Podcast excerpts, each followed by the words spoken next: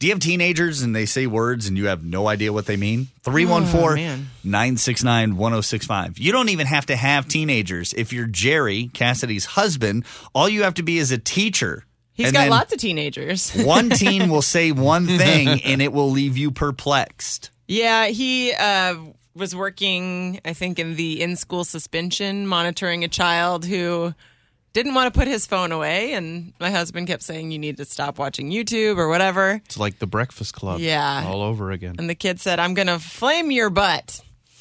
No, he didn't use the word butt, but um, He, he was the word that got him probably into in school yeah, suspension. now we know Yeah. why he's in so suspension. he said flame and then Br- uh, and then Jerry came home and was like, I don't know what that means. yeah. So we were we were theorizing together as a couple what that could mean. I thought Is maybe he an shoot, arsonist? shoot you, or uh, we weren't sure what it meant. We just felt like, gosh, if only we had a kid to ask, what does that mean? I found a couple kids at Dis, uh, from Desmet, but I found them at McDonald's off Olive in Creve Coeur, Mm-hmm. and I asked them, "What does it mean to flame somebody?"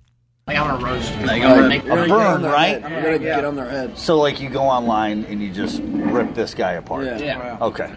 He he was worried. He was like, "Does this mean they're gonna set me on fire?" and I was like, "No, I don't think that's what it means." So it means they're gonna go online and they're and gonna talk make bad. fun of you. Oh, So it's the idea of online roasting. Oh, okay. He better watch out. He's going to get Gonna roasted. Be inflamed. I learned something new today.